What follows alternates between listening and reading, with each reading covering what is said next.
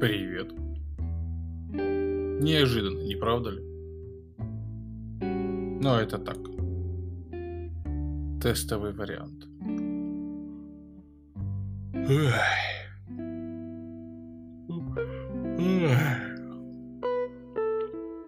Вы думали, останетесь сегодня без своего процента? М-м. Не останетесь.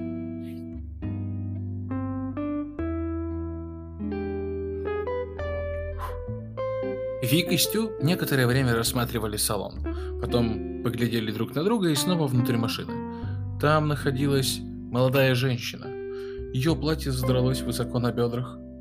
К ней прислонился ребенок. Непонятно, мальчик или девочка, лет трех. Они были мертвы. Их шеи распухли, а кожа была фиолетово-черного цвета, как один сплошной синяк. Под глазами вздулись огромные мешки. Они были, как позже говорил Вик, и похожи на бейсболистов, которые наложили на нижние веки черную краску, чтобы защитить себя от яркого света. Их невидящие глаза были выпучены. Женщина держала ребенка за руку. Вытекавшая из их ноздрей густая слизь теперь засохла комками. Вокруг них жужжали мухи, ползая по застывшей слизи и забираясь в их открытые рты. Стю был на войне, но такого разрывающего душу зрелища ему видеть никогда не доводилось. Его взгляд постоянно возвращался к этим сцепленным рукам. Они с Виком одновременно отступили назад и тупо посмотрели друг на друга. Потом побрели к станции. Они видели Хэпа, который что-то яростно кричал в трубку телефона автомата. Норм плелся за ними следом, все время оглядываясь на изувеченную машину. Передняя дверь «Шевроле» со стороны водителя так и осталась открытой. Из зеркала заднего обзора свисала пара детских туфелек. Хэнк стоял около дверей, утирая рот грязным носовым платком. «О боже, Стю!» – произнес он измученно, и Стю, понимающе кивнул. Хэп повесил трубку. Водитель «Шевроле» лежал на полу. «Скорая будет здесь через 10 минут. Ты думаешь, они...» Он указал пальцем на автомобиль. «Да, они мертвы», — ответил Вик. Его морщинистое листо было изжелто-бледным.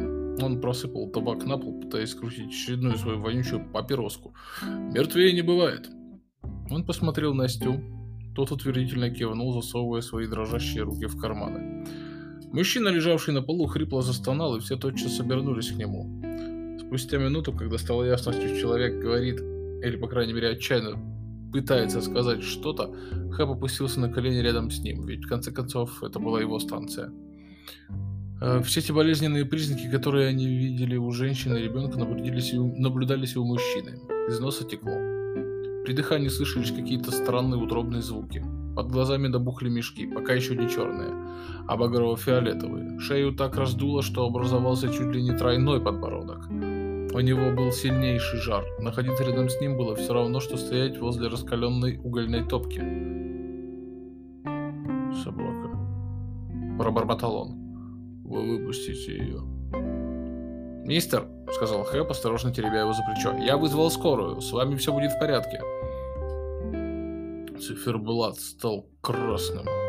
Выдавил из себя человек на полу и закашлялся, непрерывно приступообразно извергая из себя густую тягучую слизь. Хэп отпрянул назад с выражением отчаяния на лице. «Лучше перевернуть его», — посоветовал Вик. «Как бы он не задохнулся». Но прежде чем они сделали это, кашель стал затихать, вновь сменившийся ракочущим, неровным дыханием. Человек медленно открыл глаза и посмотрел на обступивших его людей. «Где я?» «Ардет», — ответил Хэп. «Заправочная била Хэпскомба Тексака. Вы свернули несколько моих колонок». Потом торопливо добавил. «Ну, ничего, они застрахованы». Человек на полу попытался сесть, но не смог. У него хватило сил лишь положить руку на плечо Хэпа. «Моя жена. Моя дочурка». «Они в полном порядке», — сказал Хэп с глупой виноватой улыбкой. «Кажется, я очень болен», — проговорил мужчина. При каждом его вдохе и выдохе слышался глухой тихий рокот. «Они тоже больны. Уже два дня» с тех пор, как мы покинули Солт-Лейк-Сити. Глаза его медленно закрылись. Больны. Видно, мы все-таки опоздали с отъездом. Где-то вдалеке послышался вой сирены, приближающейся Арнецкой благотворительной скорой помощи. «Да, ну и дела», — сказал Тони Уономейкер. Больной мужчина снова закрыл глаза. Сейчас у него был напряженный, обеспокоенный взгляд. Он опять попытался сесть. По его лицу струился пот. Он вцепился в Хэпа. Салли, малютка и Лавон, все в порядке. Он требовал ответа. На губах у него пенилась слюна. Но и Хэп чувствовал, как от его тела веет жаром. Человек был болен, полубезумен, от него невыносимо воняло. Хэп подумал, что иногда родит от подстилок старых псов. «С ними все в порядке», — повторил Хэп немного раздраженно. «Ты только лежи и не нервничай, ладно?»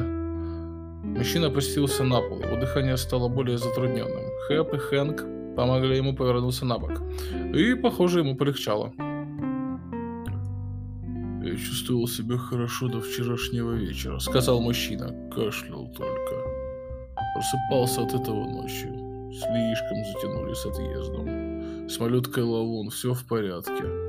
Последовавшее за этим невнятное бормотание никто не смог разобрать. Сирена скорой помощи завыла все ближе и ближе.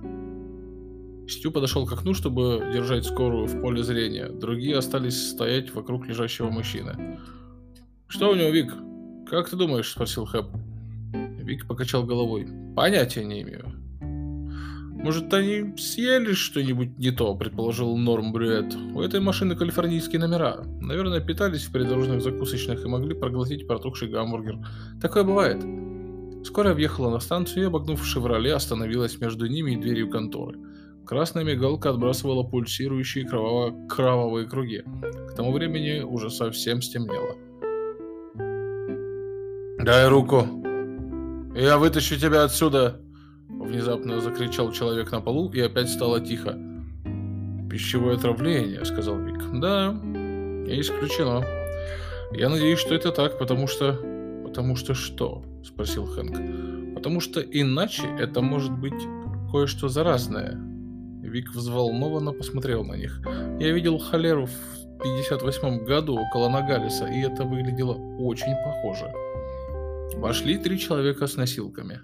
«Хэп!» – воскликнул один из них. «Тебе повезло, что твоя тощая задница не взлетела на воздух. Это он есть?» Все расступились, чтобы пропустить их. Билли Верикера, Монти Салливана и Карлоса Артегу. Людей, которых все прекрасно знали. Еще двое в машине, в той, вон, сказал Хэп, отводя Монти в сторону. Женщина и маленькая девочка. Обе мертвы. Боже правый, ты уверен? Да, этот парень, он еще не знает. Вы повезете его в Брейнтри? Скорее всего. Монти озадаченно посмотрел на него. Что мне делать с теми двумя в машине? Я не знаю, как поступить, Хэп. Стю. Стю может вызвать патруль. Ты не против, если я поеду с вами? Черт побери, разумеется, нет.